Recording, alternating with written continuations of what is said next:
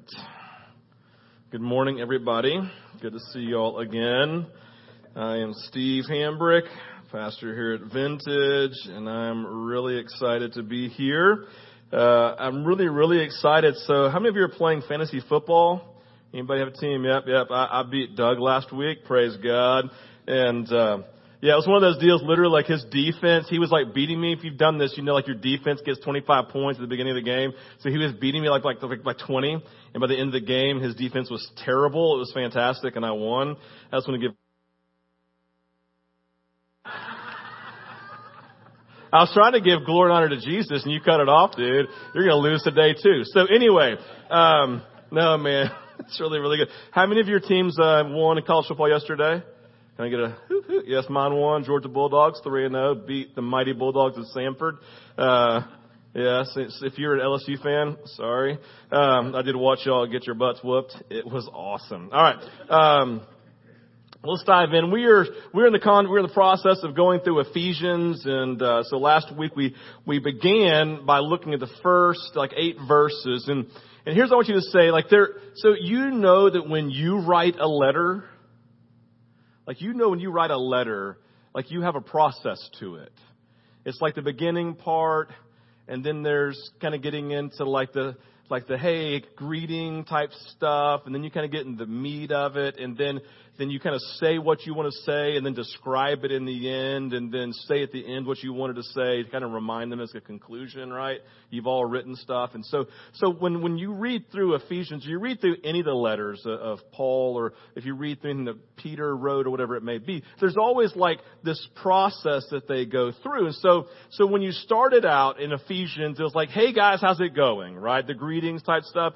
And then we said last week that he dove into this process, this, this idea of saying, hey, let's begin the letter by talking about how God views you. Because you can't talk about what you do, right, your actions in life, until you have an understanding really of how God sees you so that you feel confident in who you are in Christ. And so he said in verse 3, listen, God's poured out, has, listen, has been, you have been, have been passages, you have been blessed with every spiritual blessing in Christ. And then he describes that for several verses. And so what should have happened for you, and this is what Paul wanted to happen for the Ephesians and then, then for us also, is like, let's just begin by talking about how loved you are. Let's talk about your inheritance. Right? Like Laura drew this this morning or painted this, this you didn't draw it, you painted it, right? And here's this young, unassuming girl with this crown because she's been adopted as a daughter of God. And adoption means inheritance. Everything that belongs to God. Everything that defined the life of Jesus now belongs to her. It now belongs to you. You have access at all times to God. You've been redeemed. You've been pulled out of darkness and brokenness and chaos into a, a life of blessing and of relationship with the Father. And so when you see this painting, it's this idea of like who we are. This is a reminder the entire morning of who you are and of whose you are. Because that's the place that Paul begins. He says, listen, it's this dueling reality. You looked at this week in your small groups. If you didn't, you look at it briefly to uh, to, this week in your small groups. But the, the idea of dueling reality is that how many of us we live with this tension of not living confidently in who we are in Christ. We don't live confidently in our inheritance in Christ. We don't live with great joy every day because of the blessings and the life that we have in Christ. And so what I would hope would happen for you is that this week you would sit back you would have sat back and you can do it this week too. You can do it every day for all I care, right? So what God would desire is you sit back and just realize again who you are. Every day waking up going, thank you Jesus for my inheritance. Thank you for my adoption I didn't do this work, God. You did. This reminds me of your love for me. It reminds me of your power. It reminds me of your redemption, how you died for me, right? So that I could live and have life with you every day. And so Paul, so you can't really dive into the meat of Ephesians unless you've first been awakened to your inheritance. This reality in God. Because so many of us are defined by a flesh reality, our struggle with sin, the tension, our wrestlings, the chaos, the tension of our life. And Paul's going to say, no, no, no, no, no. That's there, right? There are storms, but if you'll simply look to Jesus, then you'll remember, He'll remind you of who you are, and you'll rise upon and you'll walk on the waves to Him. God's reality. And so I'll just say this and hear me. You can't read through the rest of Ephesians unless you begin where Paul began. Right? Like you have to start. It's like let's let's take. Remember I told you last week. It's a 202 word one sentence. It's not even a run on because he was really good at grammar, I guess. It was this perpetual, never ending sentence. It was like in one breath, I have to just tell you who you are because you're amazing because your inheritance, the adoption as the sons and daughters of the king. And all of a sudden now you have the, this glorious reality of who you are as God's son and daughter and you are loved, you are cared for, you are fought for. He loves you, right? Keep on going on and on and on and on, right? Like you have to land there. So let's do this. Everyone take a moment. Take a deep breath and close your eyes, and we're going to pray. And a lot of you have this, like, you're here, you're like wondering why you're here, you have this tension, trying to figure me out, what's happening, but God wants to speak to you this morning. And so put your place, put yourself in a place, in a posture of receiving. And I'm just going to pray and ask that God would meet you. So, Holy Spirit, we invite you to do what you do. Jesus said you came to convict the world of sin and of what was right. And so I'm asking this morning that you would awaken each person to know what is right, what is true, the blessings that they have, the inheritance as from as adopted as sons and daughters, and they would walk into this reality of God for them. Pray this in Jesus' name. Amen.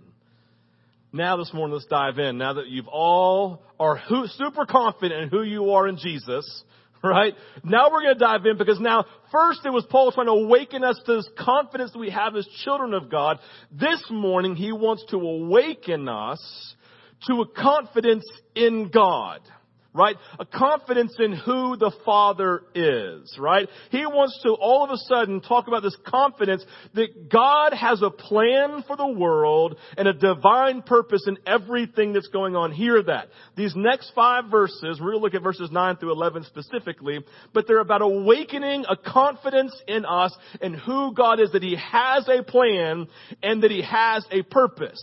And the reason it's important to talk about this is because of this. We live in a world that's always moving towards chaos, aren't we? Right? That's always moving towards destruction. You look at your physical body, the moment you were born, you literally, because of the nature of being in the physical realm, your body is now in the process of dying. It's just the nature of everything on the earth. It's in the process of chaos, of destruction, and ultimately to death. And so you can look at your own physical body, right? You get nips and you get tucks and you get shots, but the reality is, it's still happening, right? It's still happening. We're still decaying We're still deteriorating. It's not, not trying to be all like fatalistic. I'm just saying like that's a reality. We all die. It all hap- it happens. And so we're all in this process. And we see this decay and this destruction in everything going on. Have you read the news? Remember the last, couple of weeks and the hurricanes and, and, and all of these things that are happening in the news and these atrocities that are happening to people and, and there's wars and there's civil war and there's genocide and there's sex trafficking, right? And our government itself is just like, it's just going, it's just, like this all. And how many of you, like this week, you got in fights with your neighbors, with your coworkers, people that were your friends yesterday or not today, right? There's all these things. There's all this tension. There's all this discord, right? There's all this disharmony. There's all of this chaos. Like if you look, you know what a meter is, right? You've seen those people like meter readers. They go by in their trucks and they hop out and they go read a meter, right? So let's say you're holding a meter in your hand like this, and and when this meter is like a battery meter that has like a green on one side, right, and then red on the other, and we know red means bad, and then green means good. So if you were to create a meter for the world in which we live, it's like it's seemingly it's always pegged over here in the red right? It's like bad news and bad stuff and disharmony and all of these pieces. And so then when we're born into this world of discord and disunity and brokenness, we, we, we go, oh my gosh, is there any hope? Is there any hope? Because everything seems to be pegged into the red.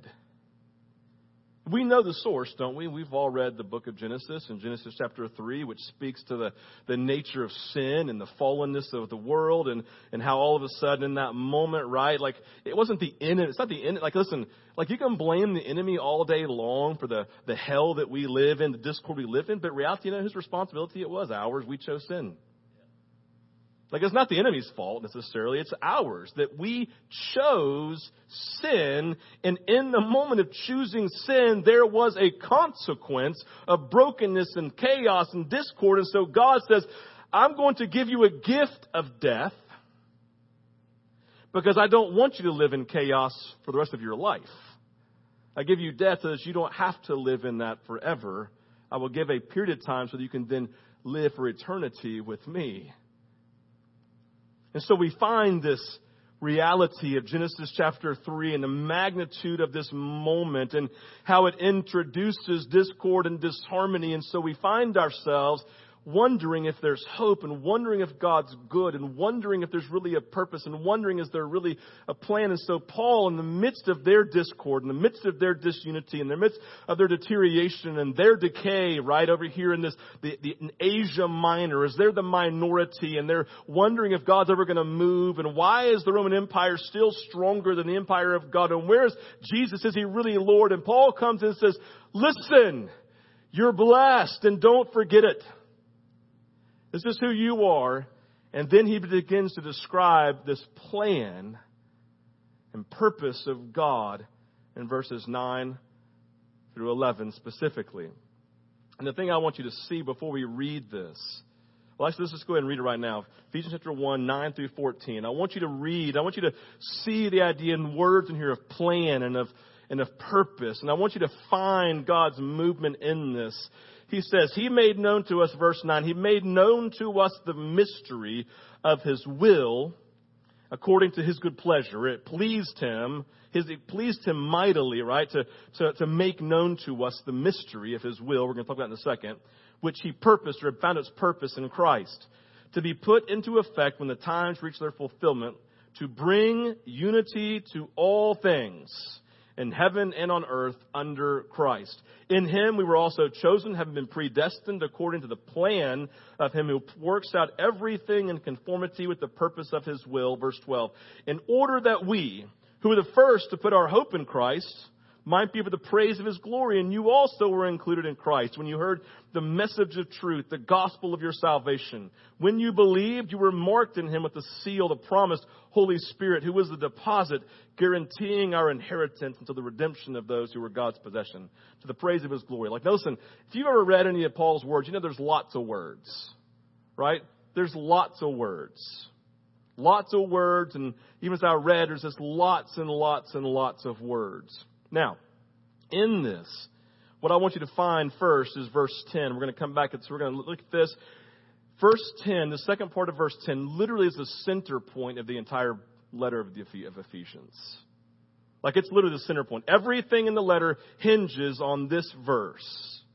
Everything after is speaking back to this, where it says, to bring unity to all things in heaven and on earth under Christ to bring unity to all things in heaven and on earth under Christ. What I want you to see is this. God has a plan to take everything in the red and everything in the green and to put it under the lordship of Jesus. That listen, you've heard the you've used the phrase before that every knee shall bow and every tongue confess that Jesus Christ is Lord. This is his movement. To bring to unity, to bring unity to all things in heaven and on earth under the lordship of Jesus so that everything would bow. God is not idle, right? In the midst of all tor- turmoil, loss and brokenness, with everything in the red, everything in the green, God is not idle, and God is not without a plan to take everything and bring restoration, to bring everything under unity. So let's dive in today, right? This idea of God's plan, starting in verse 9. There is a plan. He made known to us the mystery of his will according to his good pleasure, which he purposed in Christ. So basically what it's saying is, listen, there's this mystery that's been out there for years, and in this generation, God chose to make it known. God chose to make it known, and it found its purpose and its fulfillment in Christ. What I want you to see is this. Whenever scripture speaks about mystery, it's talking about the gospel. The gospel. You've all heard of the gospel. Gospel equals the good news of Jesus. That's all it is, okay? Gospel equals good news. And so, good news is spoken when people are living in the context of bad news. Right? I have good news. Oh my gosh, thankful, thankful. I'm so thankful. I needed some good news, right? I've been living in the red. I've been living in the chaos. I've been living the deterioration. I've been living right here and it's been overwhelming. He's like, oh, I got, I got good news for you, right? Remember the angel said, I have good news of great joy that is for all the nations. He, they sang that, they spoke that to the, to the shepherds when Jesus was born, right? And so the idea is like the good news. What is it? It's the gospel. It is the life of Jesus, that Jesus came to earth. He lived his life as a human being perfectly. Then when the time came, he died in our place so that all then who would believe in him would not perish but have everlasting life with him. Then he was raised from the, from the grave. There's an empty cross, right? He was raised from the grave to show his mastery and his power over the enemy. And then he ascended to heaven and? He sent his spirit so that we would be empowered then to live the life that Jesus lived. That's the good news. That is the gospel. And we're told in Galatians chapter 4 verses 4 and 5 that this happened at a very specific time, a perfect time in history where it says this. But when the set time had fully come, God sent his son, born of a woman, born under the law, to redeem or to set free those under the law that we might receive adoption, inheritance, right? To sonship and to daughtership. So what I want you to see is this. In verse 9, there's the mystery of His will that in His perfect timing and part of His perfect plan, in the perfect time in history, God said, I look down at Genesis 3, I see the brokenness, I see the chaos that's been ensuing, but man, this is the perfect time I'm going to insert myself, and now I have a plan and a purpose to bring salvation to the entire world. That's the mystery of His will that found its purpose in Jesus. God has a plan. To the point he's saying we're not just born into hopelessness, our lives just don't move towards endless despair.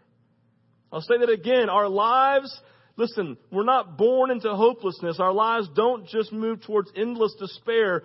God has a plan. It finds its purpose in Christ. And it occurs in His perfect timing to bring restoration to all things. Everything in the red and everything in the green, right? To submit itself to Jesus and bring unit, bring to unity all of these things. God has a plan. That was it. We are part of that plan. So verse 11 says this, in him we also, so we're going to skip down to verse 11 and come back to verse 10. In him we were also chosen. So in, in Christ, in Jesus, we were also chosen, having been predestined according to the plan of him who works out everything in conformity with the purpose of his will. The plan of him who works out everything in conformity with the purpose of his will. If you want to put this in terms, we understand God is the master at cleaning up messes. That's what he does.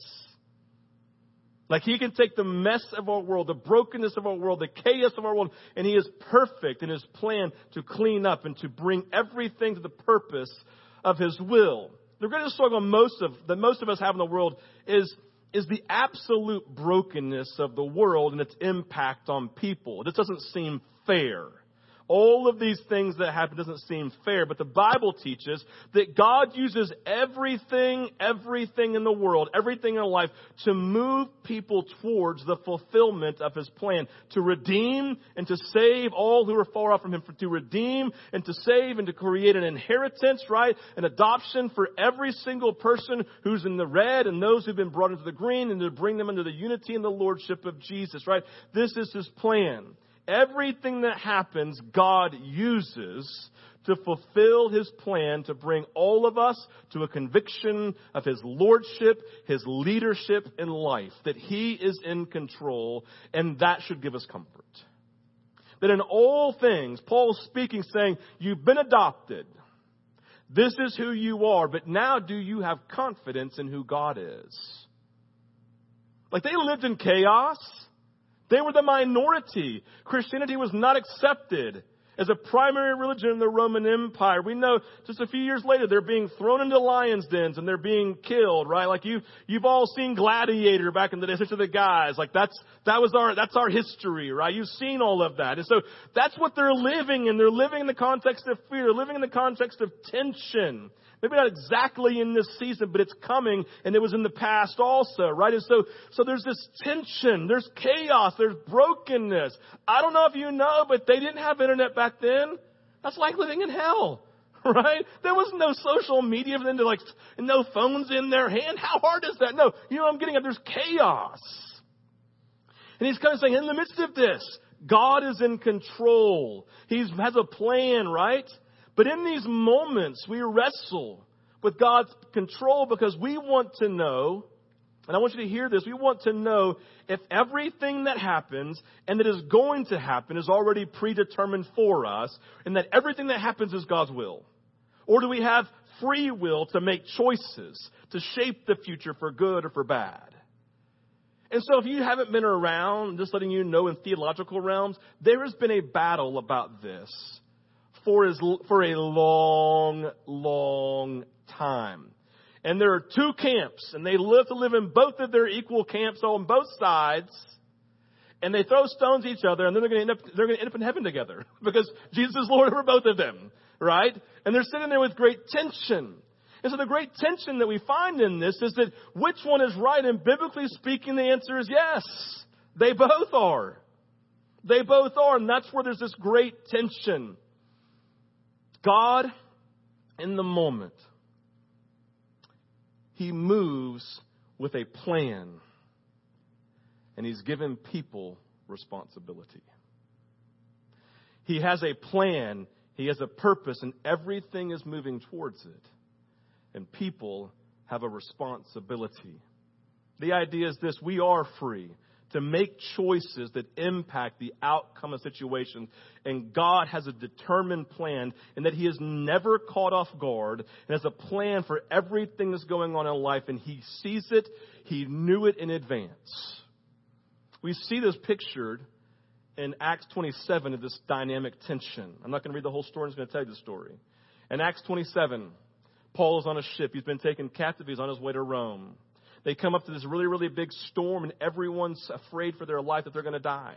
An angel of the Lord, Paul tells us, comes to him and speaks and says, Surely you're not going to die. You will be safe and you will be saved. And Paul gathers everybody together and says, Everybody, I want you to know, I've seen an angel of the Lord. He's come to me. And he said, We're going to be safe. They're like, Yay. All of a sudden, I don't know how long later, all of a sudden the storm gets worse. Several of the men go over to the ship, go past, go on the other side over here where the lifeboats are. They begin to lower the lifeboats to get into them to save their lives. And Paul says, surely if you get into those lifeboats, we will die.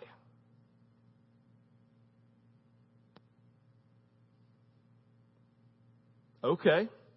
So it's not God's plan but if you do, you'll die. And so what I want you to see in this, there's a tension there, right? An angel of the Lord came and spoke on God's behalf and says, you will not die. And then over here says, but you will die if you do this. If you choose this, then death will come. And so my point is, and here's the great tension. God has a plan. We have responsibility to make choices. And when we make choices, our choices have consequences. Was it God's will for Adam and Eve to sin in the garden? Absolutely not. Absolutely not. It was not God's will for them to sin in the garden. It's never God's will that we sin and we choose sin. It's opposed to His will. And there were then what? Consequences for their sin. But in that, we say, but none of that caught God off guard. And in the midst of that, even that submitted itself to God's plan, ultimately to redeem and to save the world. And so in that, God said, I'm not caught off guard. I anticipated, expected this. It happened, and I've already have a plan to move everything under the unity of Christ. And you go, that doesn't, ah, and I'm saying, yes, that's the tension. That's why we still argue. That's why there are people on both sides that make great valid points. And the idea is simply this. Paul's coming and saying, there are some things, listen, you know the scripture. For my thoughts, this is Isaiah, for my thoughts are not your thoughts, neither are my ways your, your ways, declares the Lord. As the heavens are higher than the earth, so are my ways higher than your ways, and my thoughts than your thoughts. And that's where we find this great tension. It's like, ah, God, you have to be in control because I can't understand it. God, I can't get it. God, I can't control. And I think that's the great tension for us. So, is it God's will when a drunk driver hits a car and kills a small child in the car? No, it's not God's will. Is it, is it God's will that this woman's walking down the street and gets raped? No. But even in that, God is good, God is moving, and God has a plan, and He uses it for the purpose of His will. And we wrestle with, I just don't like that. It's like we live in a fallen world. And the problem about the world is that there is a reality that defines it of brokenness and of sin because of consequences of our choices. And we can wrestle all day long but the reality is, in the moment, Paul's coming and saying, I know the chaos. I know your turmoil. I know your stories. But God has a plan and a purpose, even in these atrocities, even everything that's in the red, to bring it under unity for Christ. We struggle with this, but God is in control and we have a responsibility. We struggle because we can't see what God sees or fully understand what God understands. His ways are not our ways. And Paul's coming in the moment saying, All right, and I want you to hear this. You may have to wrestle with that. And, and, and every single one of us are thinking people have to wrestle with that.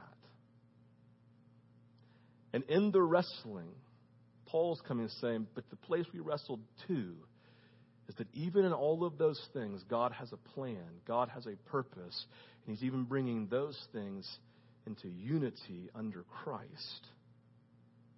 Because He is a good Father. That's why He starts there. Who has adopted us as sons and daughters. And who, even as we go through hell, He is with us. Which brings us back then to, to verse 10. To bring unity to all things in heaven and on earth under Christ.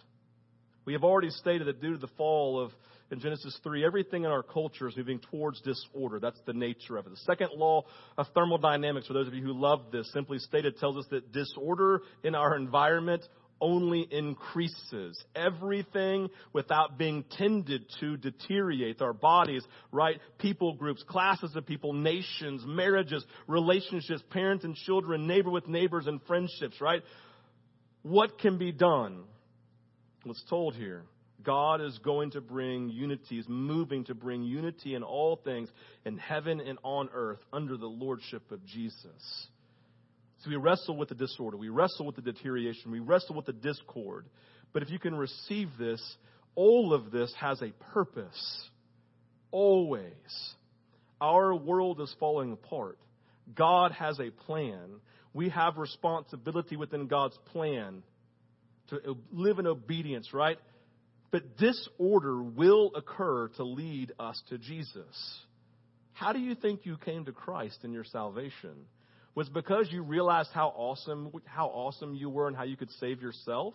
Or is because in the moment you recognized your own brokenness, your own sinfulness, your own inability, your own discord, that your entire life was in the red? And so that in seeing the red in your own life, it caused you to turn to Jesus.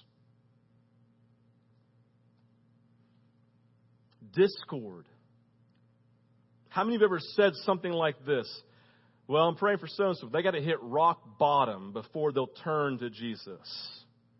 And you love that. I mean, you feel like it's this divine wisdom. You're talking to somebody, well, you know, someone's got to hit rock bottom before they'll actually recognize their own brokenness and their sin and turn back to Jesus, right? Breaking the self, breaking their sin. And so in that, would you say that discord and deterioration of a person's life is actually a gift to bring into their place of need for Christ? I would.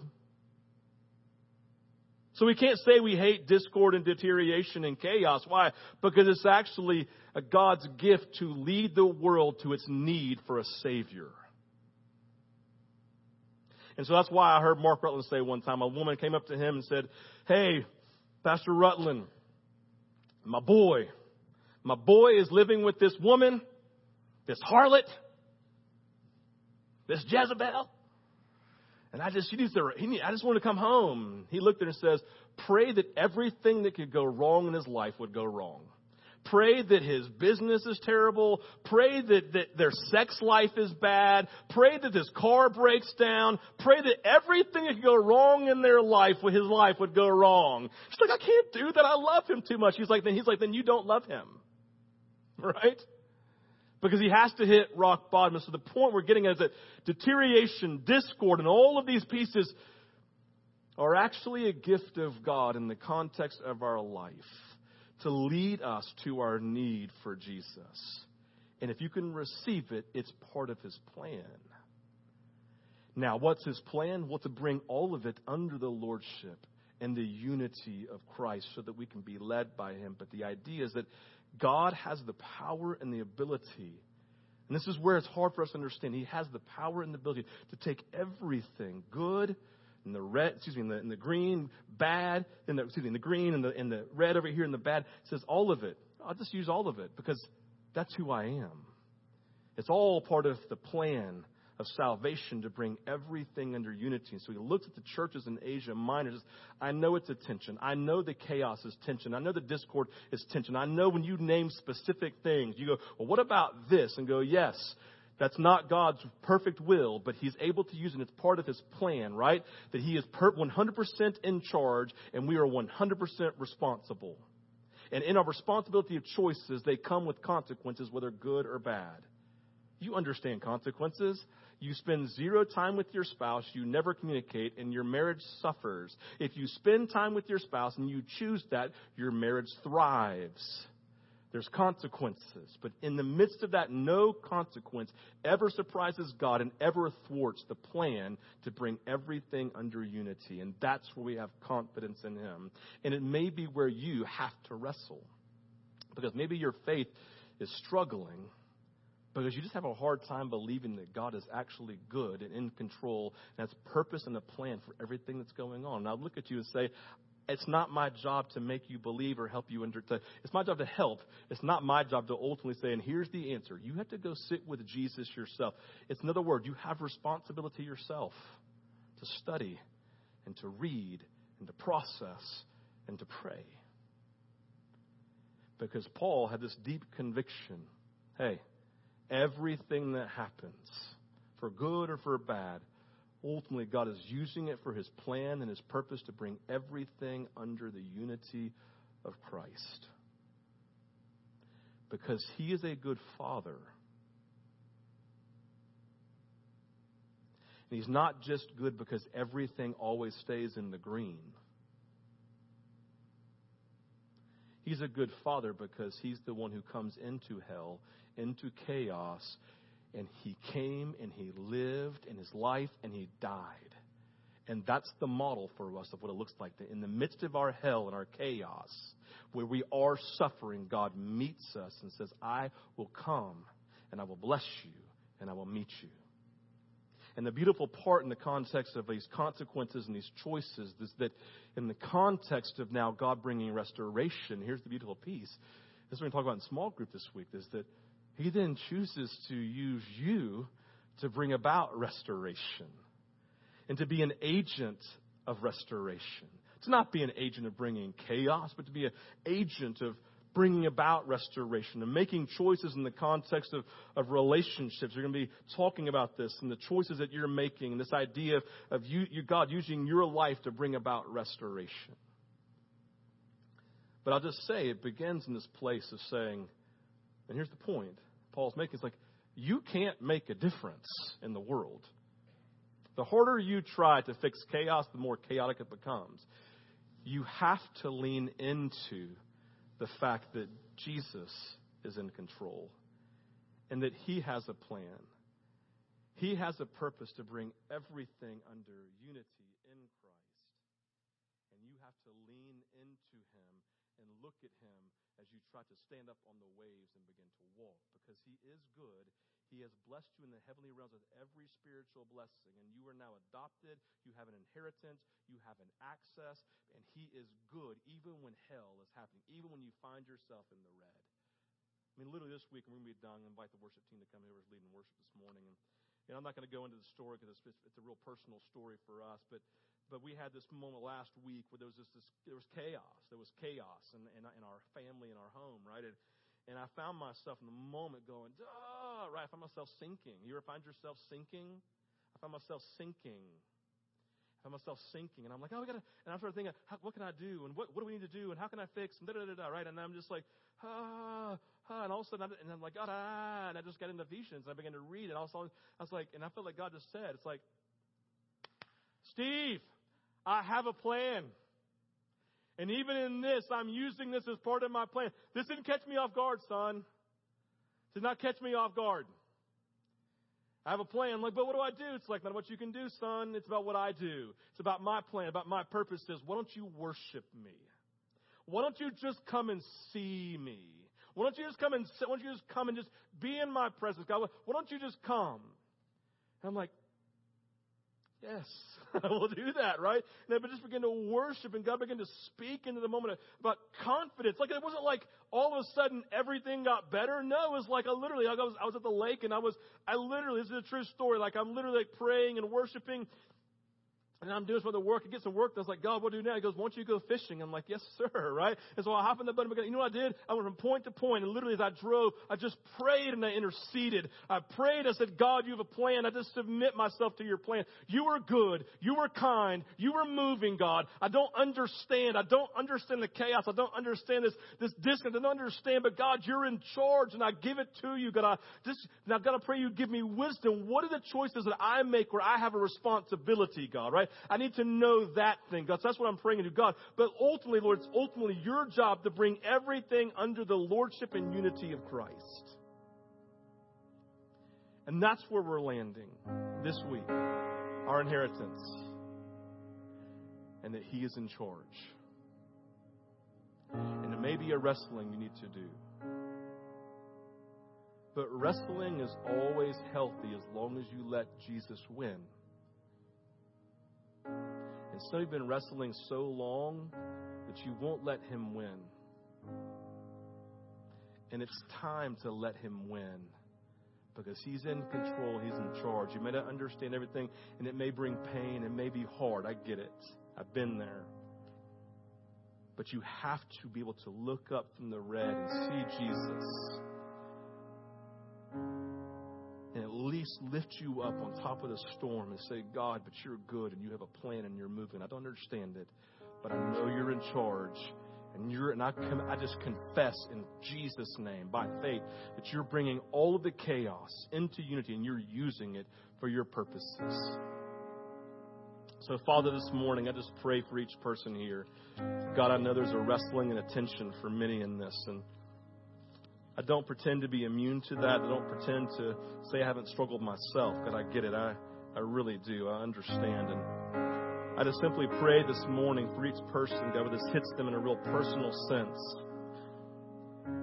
Father, I'm asking for a breakthrough. I'm asking, Father, in the places where they're wrestling, that you would open their eyes to see you, and all of a sudden they would just recognize your plan, God your plan and your purposes, it requires a divine revelation. It's not something we can just make happen. So I'm asking for divine revelation. I'm asking for an awakening today in this week in people's lives, Father God, in the context of their brokenness as it relates to their children, to, the, to their spouse, to their work situation, to their finances, Father God, to, to, to atrocities they wrestle with all across the world, Lord, and great loss that they see, God, and, and wondering all the bad things and the chaos and the deterioration. Lord, I pray, God, you would help them to not lose hope but to see, God, that you have a purpose and a plan in all of this. God, we just declare today we need you in that. So, Lord, we just ask blessing upon each person. We ask blessing, God, upon each small group this week. And even this morning, you begin to tenderize our hearts, God, to turn our faces to see you and to lift our heads. Father, we bless you. We pray this in Jesus' name. So as always at Vintage, we have we have time of ministry, and so ministry time is simple. We have communion available right here every Sunday for you to take. Just a reminder of the good news of Jesus. We have offering baskets here as an act of worship. Ministry teams are available on both sides, and ministry teams, all they're doing is they want to come alongside and just pray with you and anything that God has laid on your heart today. So you respond as the Lord leads today. I'll come back up here in a few minutes and close this stuff, but I invite you I invite you to come get prayer. I invite you just to go be with Jesus. I invite you to go be honest. And allow God to move in your life today. You respond to the Lord.